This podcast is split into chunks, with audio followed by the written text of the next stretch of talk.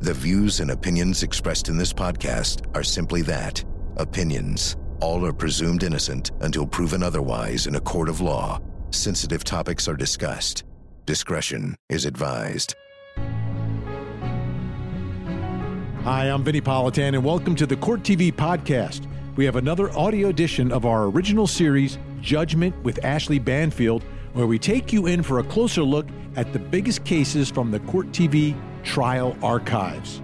Millions of people around the world were left shocked when Michael Jackson, the king of pop, suddenly passed away in June of 2009 as a result of a lethal dose of a powerful anesthetic.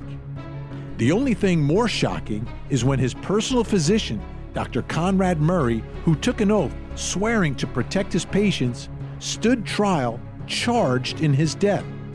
Featuring interviews with the state expert witness, Dr. Steven Shafer, juror Debbie Franklin, and defense anesthesiology expert, Dr. Paul White, this is Judgment of Dr. Conrad Murray.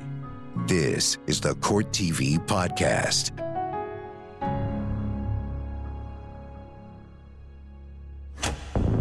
Yes, sir. I need an ambulance as soon as possible, sir. We have a gentleman here that needs help, and he's not breathing. He's unconscious. He's not breathing. Not no, he's breathing. not conscious, sir. Okay. I'm gonna help you with CPR right now. Okay. We have a personal doctor here with him, sir. Oh, you have a doctor there? Did anybody witness what happened? No, it's just the doctor, sir. The doctor's been the only one here.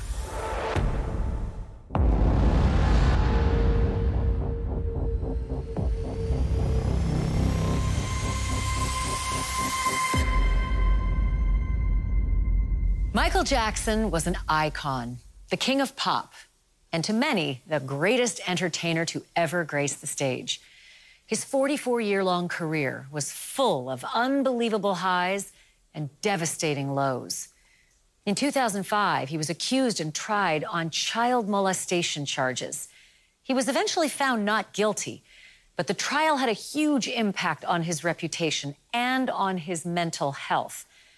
He withdrew from public life and he left the country. By 2009, reports surfaced he was in dire financial straits, that his career had stalled, and that he suffered from acute insomnia. But just when it appeared he was on track to make a successful comeback with a global tour, tragedy struck. At the age of 50, Michael Jackson died of a drug overdose.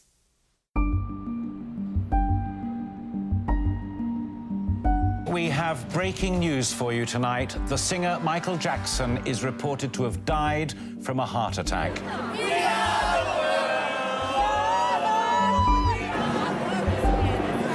Even though I'm standing here with all these people and these cameras, I still don't believe it. 50 years old, like how? Why?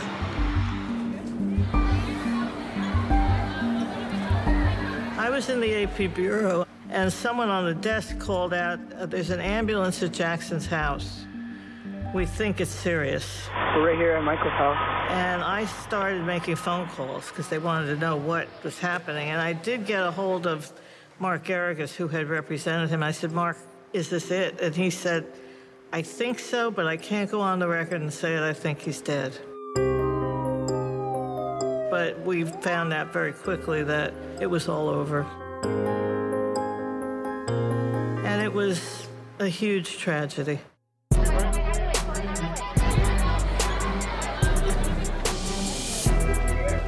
Michael Jackson was the first death of somebody who was known by everybody on the planet, probably since Elvis Presley.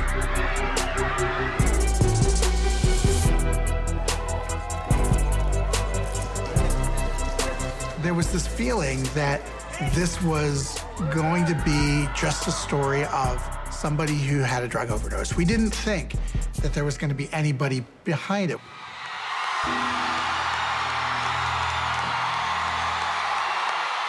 Michael Jackson was staging this big comeback. You know, it had been a long time since he'd had number one hit.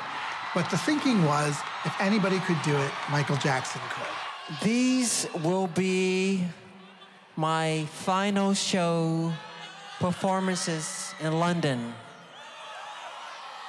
This will be it. This is it. And when I say this is it, it really means this is it. The trial in Santa Maria, in which he was charged with child molestation, was a kangaroo court. I think Michael had been worn down by the trial. I think it destroyed his self confidence. He was trying to regain some of his celebrity. When Michael Jackson was doing the moonwalk, he was in his 20s. Now he's 50, and he's trying to do the same things on stage. There was a lot going on with him, and he couldn't sleep, and he was in pain, and he needed help. He wanted to have a doctor traveling with him, and he chose Conrad Murray. Our Las Vegas Bureau did a lot of research on Conrad Murray, and we learned that he had a kind of sketchy past. He somehow wheedled his way into Michael's good graces. If you'd asked anybody on the day that Michael Jackson died, who's going to be charged with this, you might say, oh, some drug dealer somewhere. But you would never think a doctor.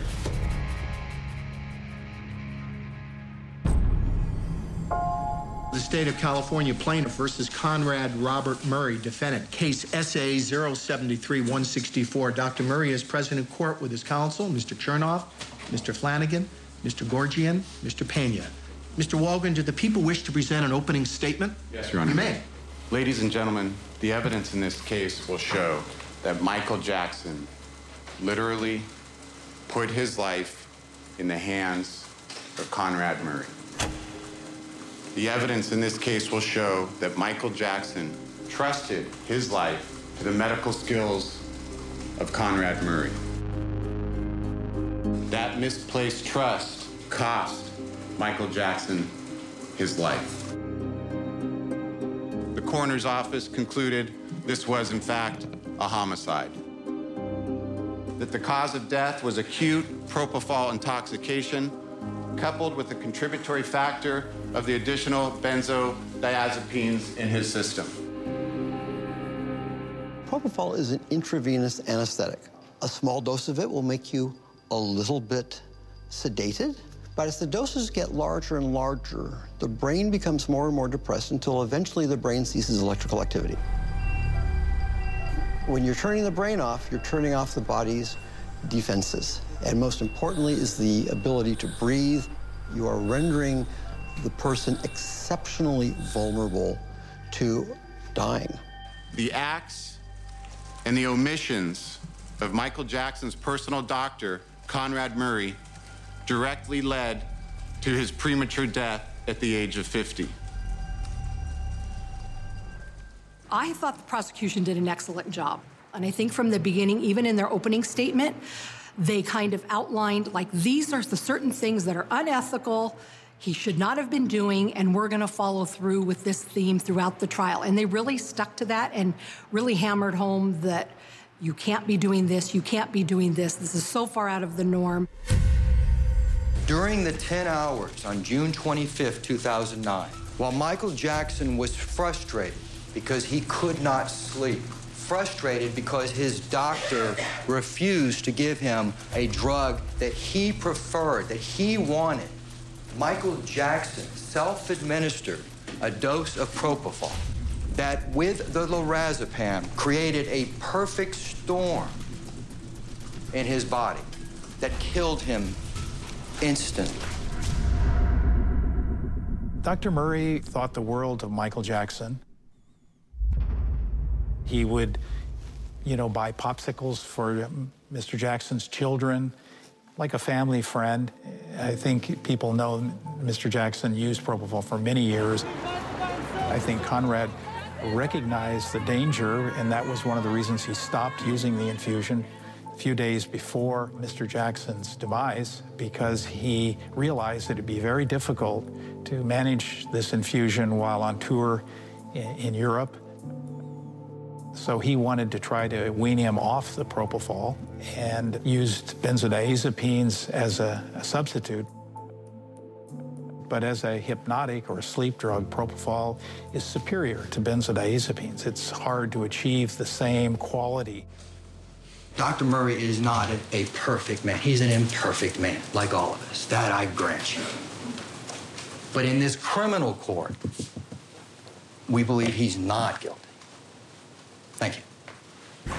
Did Dr. Murray ever mention to you having administered propofol to Michael Jackson? No, he did not. What he did was attempt to hide the evidence.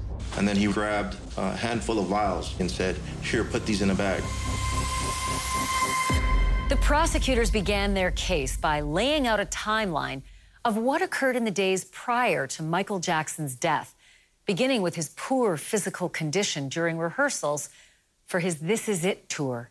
At this time, Mr. Walgren, you may present your case. Thank you. Uh, the people would call Kenny Ortega to the stand.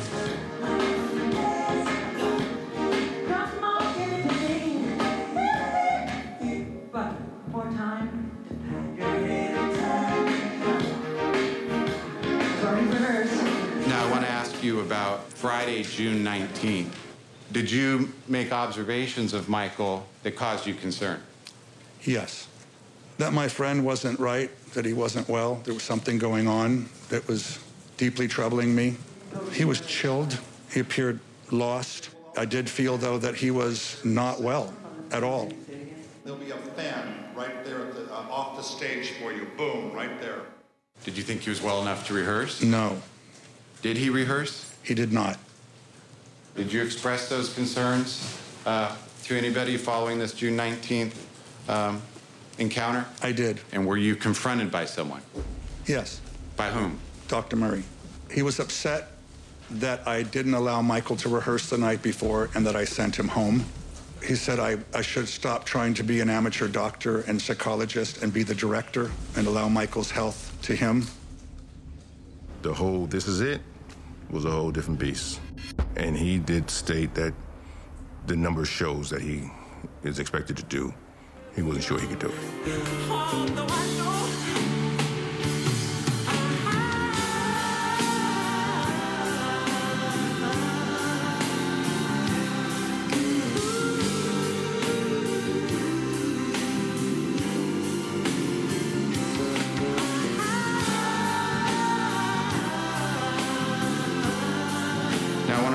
Directly to June 24th, 2009, uh, and ask you about the last rehearsal. How late did the rehearsal last, uh, as best as you can recall? I remember it was late, so it had to be uh, around midnight.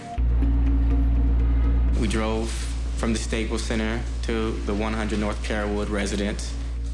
He was in good spirits. Sometimes he may want to just drive in and just wave as the car goes by, but he wanted to stop and say hi. I remember they even he even held small conversations with the fans. So he was he was in great spirits.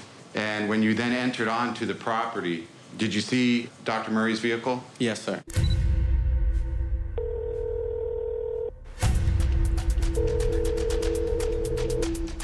Right over, please. Please call me right over. Thank you. The following day, then, June 25th, 2009, did you receive a phone call from Conrad Murray? Yes, sir.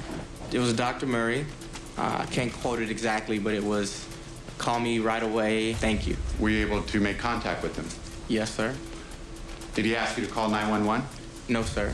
He said, uh, get here right away. Mr. Jackson had a bad reaction. Get somebody up here immediately.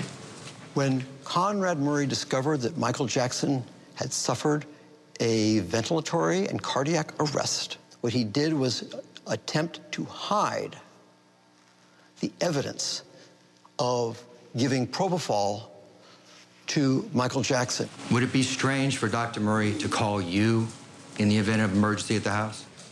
First? As Yeah, the first, first. person he called? First. Yeah, if Mr. Jackson's dying, it would. I proceeded to go into the house, and then I told Michael Amir, I'm inside the house. And then he proceeded to tell me, okay, now run up the stairs. Once I was uh, reaching the top of the, the stairs and I came to the landing, Dr. Conrad Murray was coming from a hallway towards the bedroom. He said, uh, Alberto, come, come quick. When I walked into the room and I turned towards my right, I observed Mr. Conrad Murray giving chest compressions to Mr. Jackson. He was laying on his back. Um, with his hands extended out.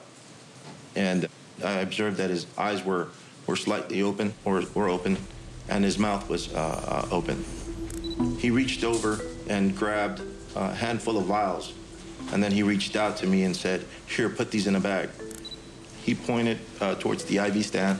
Okay, an IV stand again uh, was in this general area right there in People's 23 near this chair? Correct. He pointed uh, to a bag and he said, uh, Now grab that bag and put that in the blue bag. He's got a phone in his hand 911. But that's not what he did. He called for security help, and when security help arrived, he didn't say, Oh my God, we have to save Michael Jackson's life. He said, Help me clean this up. It speaks for itself. The bag was at my eye level, so I was able to notice that there was a bottle inside this bag. I have a, uh, a photograph taken at a subsequent time, Your Honor, depicting a, a clear saline bag and a 100 milliliter propofol bottle. At that time, did Conrad Murray instruct you to call 911? Yes, sir. He's not breathing, and we're trying to pump him, but he's not. He's not. Okay. Okay, how old is he? He's uh, 50 years old, sir. 50. Okay. Did anybody witness what happened? Uh, no, just the doctor, sir. The doctor's been the only one here. Okay, so the doctor see what happened? Uh, um, doctor, did you see what happened, sir? Sir, you just, uh, um, if you can please. Uh, We're on our way.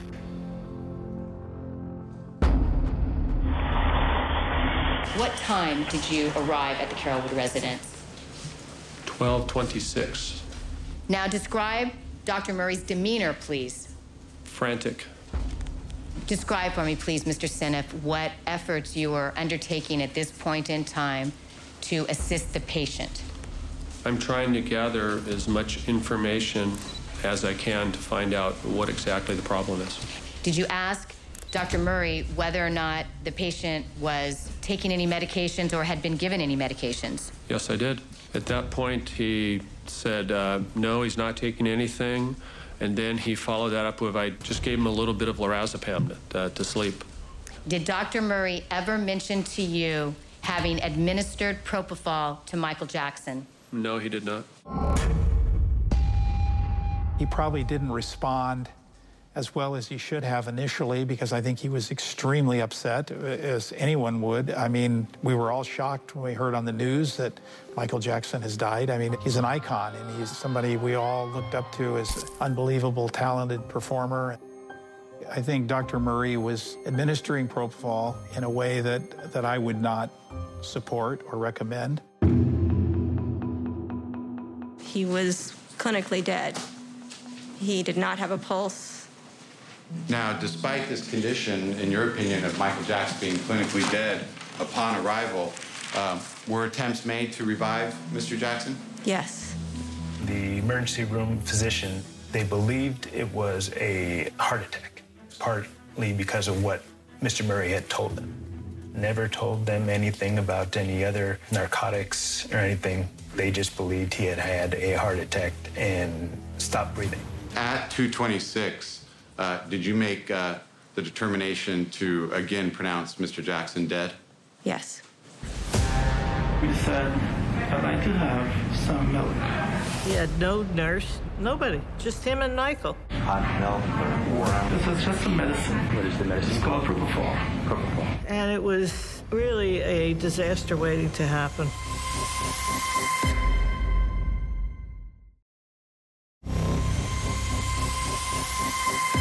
Deputy District Attorney David Walgren shifted the state's focus to the investigation and the search of Michael Jackson's home at 100 North Carolwood Drive in Holmby Hills, California. What detectives found inside would quickly take this from a mere cardiac arrest to a possible homicide. About 4 o'clock this afternoon, Robbery Homicide Division was notified of this incident and directed by the Chief of Police to come out and handle the death investigation. When I arrived, Dr. Murray was gone. Called him several times. His voicemail filled up, but he did not get back to me on that day. In the room where he was being treated, a bottle of propofol had fallen on the ground and rolled under this moving nightstand. In your initial scene investigation of this room, did you locate a 20 milliliter bottle of propofol? Yes, I did. On the floor next to the left side of the bed. Ms. Fleak, showing you People's 133, is this the blue Costco bag that was recovered from the cabinet? Yes, it is. Did you find a, a saline bag inside of the blue Costco bag? Yes. And what was its condition? It had a cut in it, and there was a 100 milliliter vial of propofol inside the saline bag. Apparently, it was a lot of propofol. In fact, my understanding is that there were duffel bags full of ampules of propofol in the Jackson house. At some point, following your receipt of the toxicology results and following your consultations with the various medical consultants, were you able to make a determination as to the manner of death regarding Michael Jackson? Yes. And what was the manner of death? Uh, the manner was homicide. One of the things that he had in his system was propofol.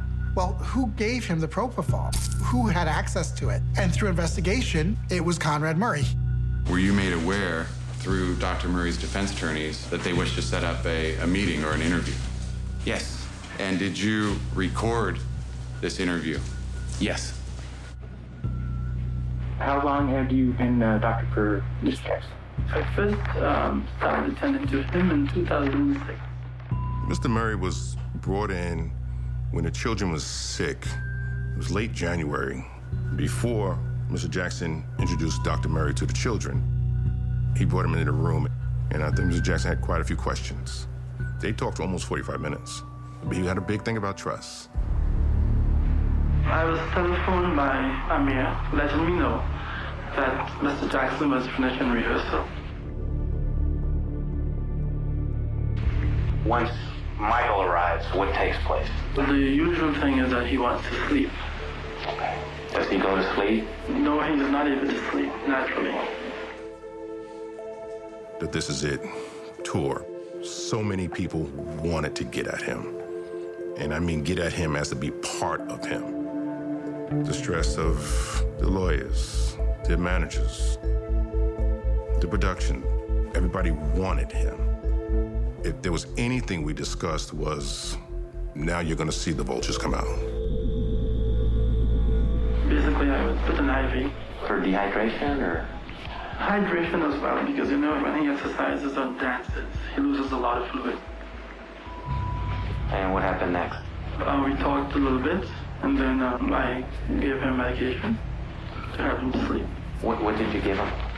He took a Valium that he had, one pill, 10 milligrams orally.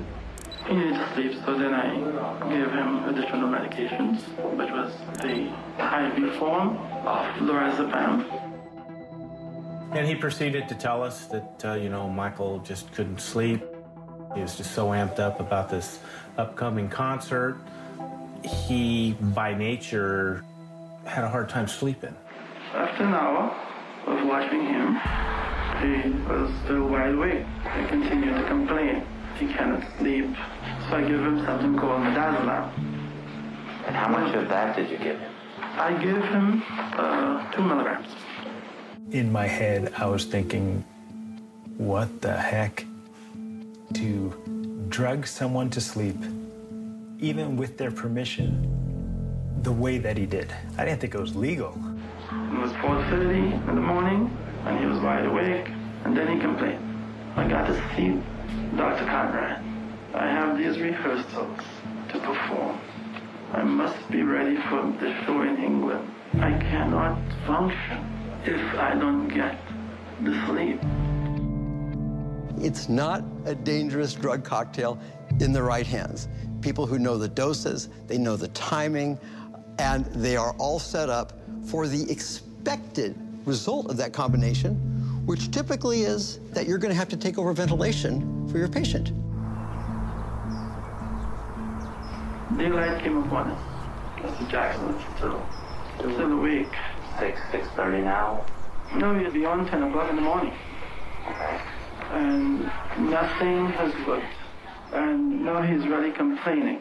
He said, please, please give me some rest so that I can sleep because I knew that this is all that's really working. Hot milk or warm or just This is just a medicine what? What that is he was familiar with. what? What is the medicine called called propofol. Murray was a doctor. It was up to him to say no. He had no nurse, no helper, nobody, just him and Michael. And it was really a disaster waiting to happen. Propofol isn't just some sleep aid. This was a really hardcore medication. Then I needed to go to the bathroom. When I came back, he wasn't breathing. The prosecution continued to play for the court the police interview with Conrad Murray.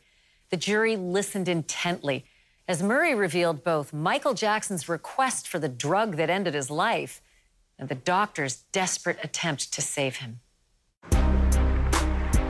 The Los Angeles courtroom listened to audio from a police interview with Murray, who admitted he administered Michael Jackson propofol prior to his death on June 24, 2009.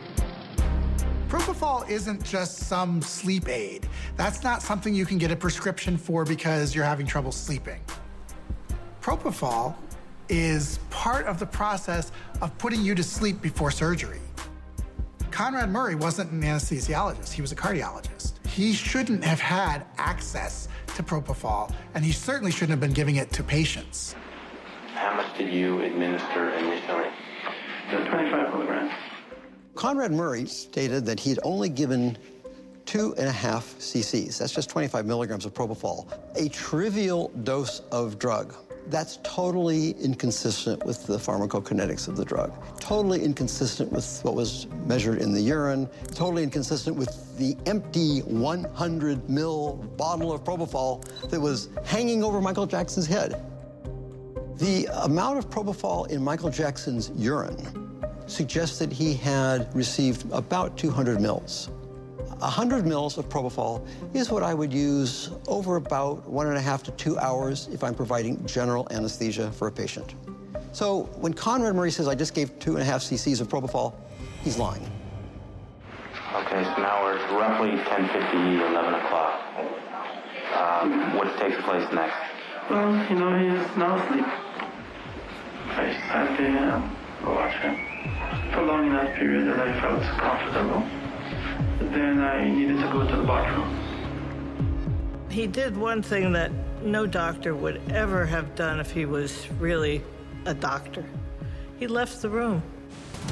Do you solemnly state that the testimony you may give in the cause now pending before this court shall be the truth, the whole truth, and nothing but the truth so help you God? Yes, I do. Please be seated. Turning your attention to June 25th of 2009, did Conrad Murray call you that day? Yes. And you reviewed phone records or looked at records prior to coming to court today indicating that that call placed by Conrad Murray to your cell phone occurred at 11:51 a.m. Is that accurate? Yes. You asked Dr. Murray how he is doing? Yes. And what did he say to you? He just said, well, and then paused. And then that's when I said, well, let me tell you about my day. And I started telling him about my day. And did he respond back to you? No, that's when I realized he was no longer on the phone. Then I came back to his bedside and I was stunned that he wasn't breathing. I, I said, hello, hello, and I didn't hear anything. And I heard mumbling of voices. It sounded like the phone was maybe in his pocket or something. It was shh, and I heard coughing. So I started immediately to perform CPR and mouth-to-mouth resuscitation. When a person stops breathing, you have a very limited amount of time to bring them back before you have permanent brain damage and then death. I think Michael Jackson was dead and cooling down to room temperature when he found Michael Jackson. We did not find any kind of precision dosing device. Essentially, the doctor would be estimating how much propofol he was giving. And I think it would be easy under those circumstances for the doctor to estimate wrong and give too much propofol. He titrated this infusion, turned it on, using just a little roller clamp, not a very sophisticated method of controlling the rate, until Michael Jackson fell asleep. He'd been doing this for almost 60 days, and I think probably initially it scared him a lot more. And by 60 days later, he was much more cavalier, saying, Oh, I know how to do this, it's no problem, not realizing every day you're kind of walking up to that cliff. I was trying to wean him off the propofol. I tried to help Mr. Jackson. I loved him. I had no intentions of hurting him. I think he thought he was his friend, and I think he cared for him a lot. But, he, you know, he went way over the top, doing things he shouldn't have done. I think it got out of hand, and I think he was surprised. It, when he passed away, I feel that Conrad Murray was shocked that he had passed away. And I think chaos ensued after that. We'd like to call Dr. Paul White. So Paul and I had been friends prior to the trial. I said, Paul, you're walking into a buzzsaw here. You know, you're defending Conrad Murray. How can you do this? So you think it was a self-injection of propofol between 11:30 and 12 o'clock that, that did it? In my opinion, yes.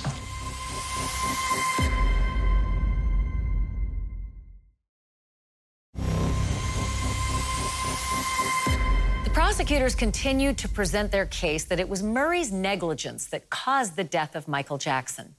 Their next move was putting doctors on the stand to challenge Conrad Murray's version of events. Prior to your involvement in this case and your analysis in this case, had you ever heard of any doctor using propofol in their practice of medicine to treat insomnia? I've never heard of it. And in your opinion, is the use of propofol as part of a doctor's medical practice to treat insomnia gross negligence? Yes.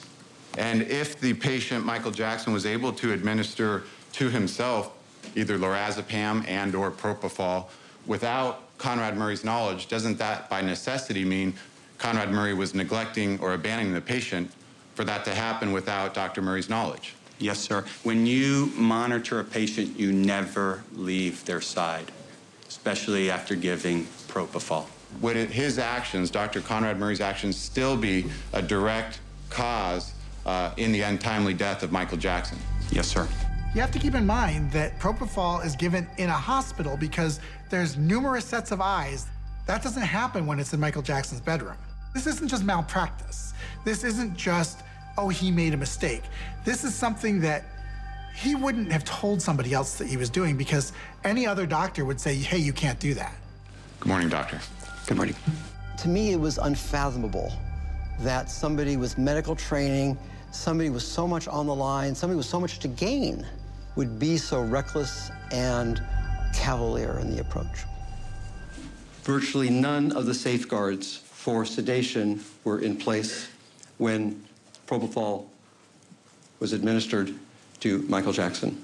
And you found that the failure to have such apparatus was another additional egregious violation. Can you uh, elaborate on that, please?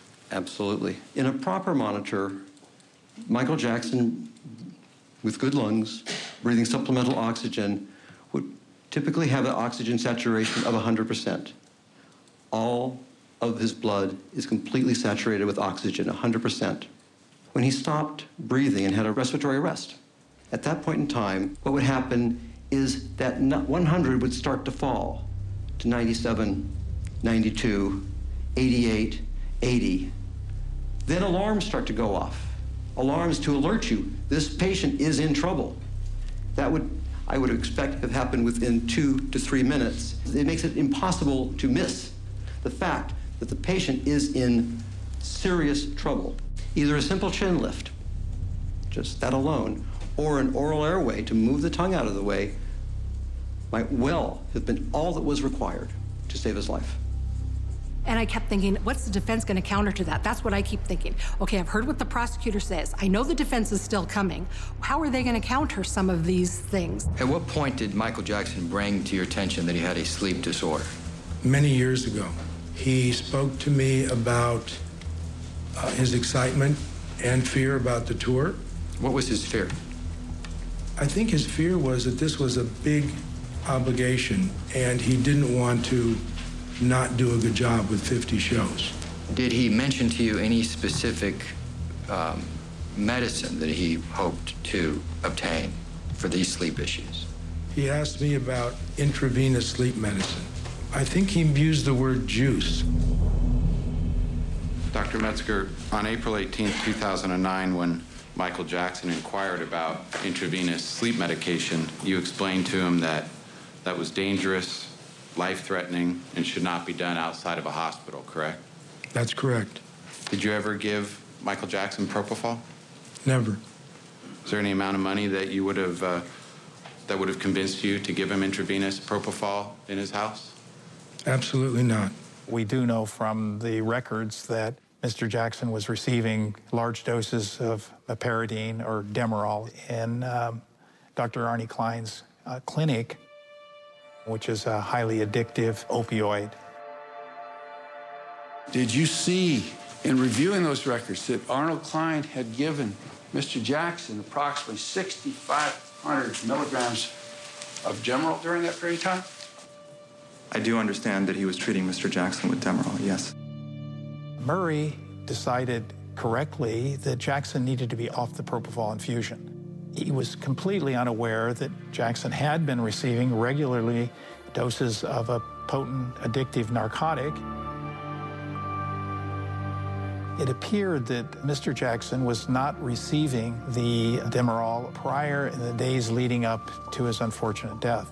And the withdrawal can start rather quickly. Opiate withdrawal is associated with agitation and uh, sleep disorder. So it would have clearly exacerbated any underlying sleep disorder that Mr. Jackson had. I was somewhat perplexed. I thought that there were questions if, in fact, Murray had administered the drugs that he described in his conversations with the police department and the doses that he described. I would not have expected Michael Jackson to have died. I have to say, he got a lot of benzodiazepines, as verified by the very high level of lorazepam in the bloodstream. He clearly had a lot of drugs present at the time, so he gave him a small dose of propofol. The defense theory was Dr. Murray admits drawing up 25 milligrams of propofol, and he took the syringe out of the side port. You, you don't leave a syringe in a side port. The dose of propofol that we're talking about, 25 milligrams, that is a dose that might be used uh, to produce a little bit of anxiety relief, a little bit of sleepiness. Jackson seemed to be laying quietly, so Dr. Murray exited the room and made some phone calls. When he returned, uh, Mr. Jackson was in a different position on the bed than he had left him. There was an empty syringe in the IV side port. One has to question, how did it get there? Obviously, somebody put it there. Could it have been Murray? Yes. Could it have been Mr. Jackson? Yes. So you think it was a self-injection of propofol between 11:30 and 12 o'clock that they did it? In my opinion, yes. You know, I'm not going to say it had to be uh, Mr. Jackson. I think if he did self-administer it, it was just a completely accidental situation that he overdosed. I think it was a multifactorial situation that just contributed it. Unfortunately, it peaked at the wrong time. We have no idea what's going on outside, and only once we came up with the verdict and we went by the windows that you could overlook the front of the courtroom, and that was the first time I was shocked how many people were out there. Justice for Michael! After 22 days, both sides rested. Up until this point, the prosecution had buttoned up a tight case against Conrad Murray, showing negligence and unethical behavior as a doctor. The defense was struggling to prove to jurors that Jackson caused his own death by giving himself an additional dose of propofol. But it all came down to what the jury would believe, and each side would have one more chance to convince that panel with closing arguments. Ladies and gentlemen, the evidence in this case is overwhelming.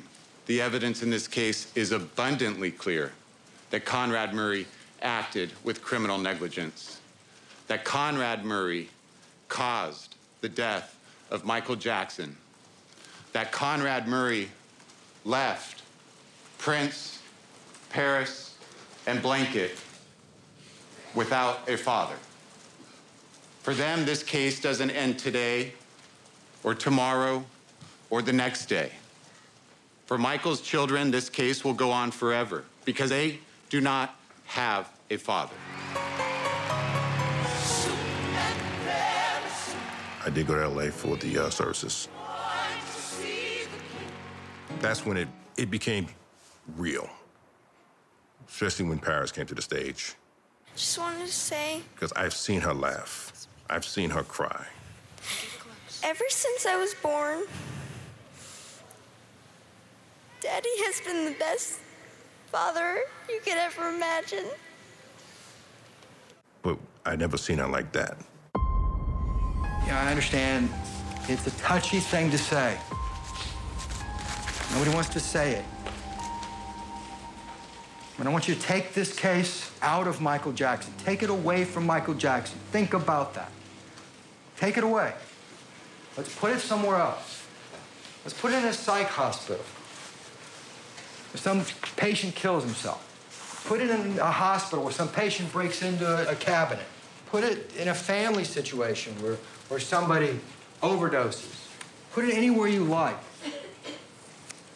But at least if you make, if you're going to hold Dr. Murray responsible, don't do it because it's Michael Jackson.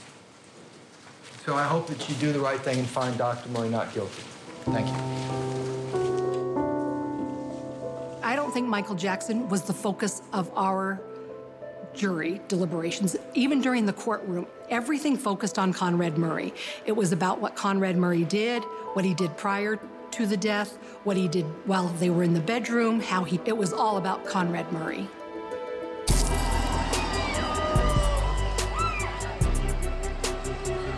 And only once we came up with the verdict and we went by the windows that you could overlook the front of the courtroom.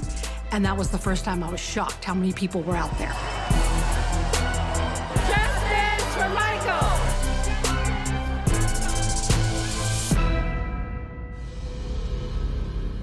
The jury has reached a verdict. Yes, sir. Superior Court of California, Los Angeles County. The people of the state of California plaintiff versus Conrad Robert Murray, defendant. We, the jury in the above entitled action, find the defendant, Conrad Robert Murray, guilty of the crime of involuntary manslaughter. Alleged victim, Michael Joseph Jackson.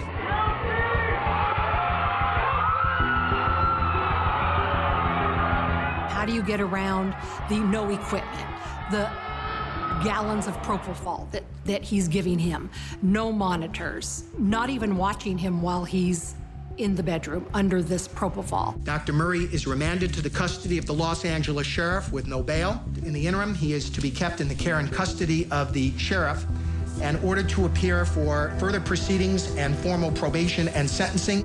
The jury convicts him of involuntary manslaughter. His actions resulted in Michael Jackson's death. We are in recess. We are adjourned. I was not surprised at the verdict. I thought he would be convicted. I was surprised that he served as little time as he did. When people would ask me, do I think Dr. Murray killed Mr. Jackson? I say we all did. He did say people expect a full performance from him. If he needed help to sleep because of everything he's going through, if there was a bullet that killed him, there were several hands on the gun. Dr. Murray will always be known for the individual that had something to do with killing Michael Jackson. He has to carry that for the rest of his life. Conrad Murray was given the maximum sentence for involuntary manslaughter four years in prison. His medical license in Texas was revoked, while his California and Nevada licenses were suspended. After serving nearly two years, he was released on parole October 28, 2013. Conrad Murray currently resides in Florida. According to reports, it's unlikely, yet still unclear, if he'll ever be allowed to practice medicine again. I'm Ashleigh Banfield. Thanks for watching. There you have it, another deep dive into an incredible trial. If you want to see the full California versus Conrad Murray trial, check the show notes for a link where you can watch it and many other trials for free on demand. And if you want to keep up with the biggest legal and true crime stories, tune into my show, Closing Arguments with Vinnie Politan, weeknights at 8 p.m. Eastern. Thank you so much for downloading, and as always, please don't forget to hug the kids. This podcast is a production of Court TV. Go to CourtTV.com for more content, trials on demand, and to find out how to watch Court TV in your area.